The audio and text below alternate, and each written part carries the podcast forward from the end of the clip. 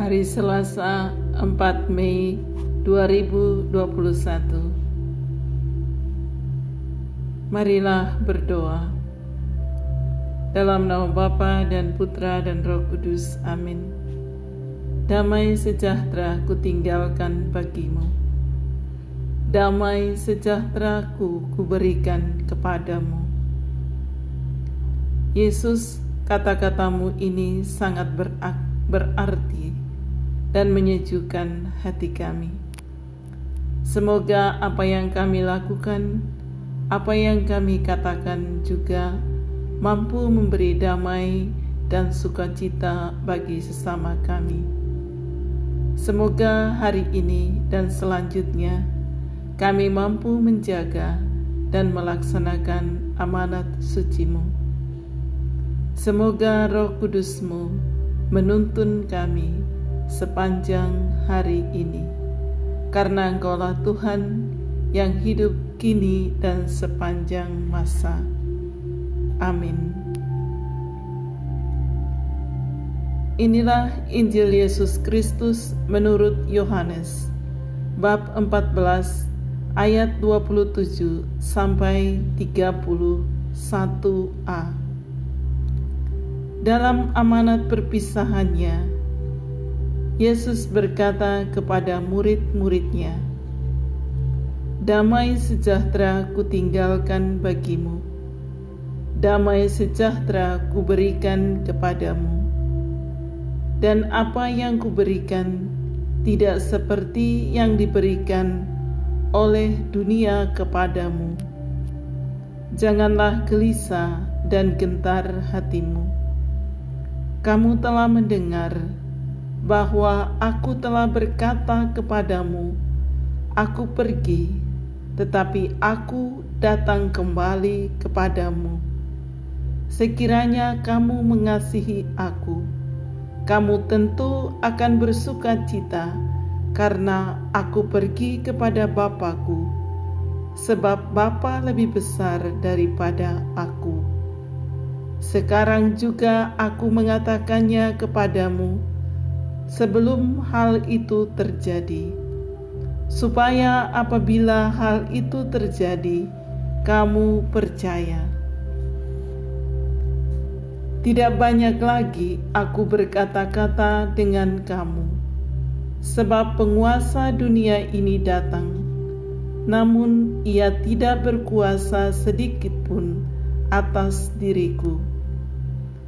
Tetapi dunia harus tahu bahwa aku mengasihi Bapa dan bahwa aku melakukan segala sesuatu seperti yang diperintahkan Bapa kepadaku. Demikianlah Injil Tuhan. Terpujilah Kristus.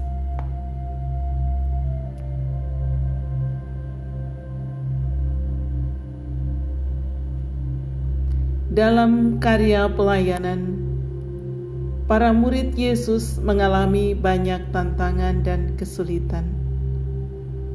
Mereka dilempari batu dan bahkan diseret keluar kota. Meski berbagai penolakan dialami oleh mereka sepanjang karya misioner yang mereka lakukan, namun mereka tidak gentar dan takut Justru mereka semakin bersemangat untuk menguatkan hati umat beriman, untuk bersatu hati bersama mereka yang dilayani.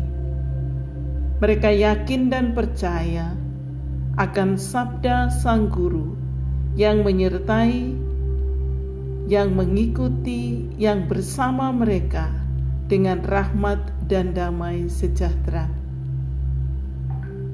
Dia, sang guru, akan kembali.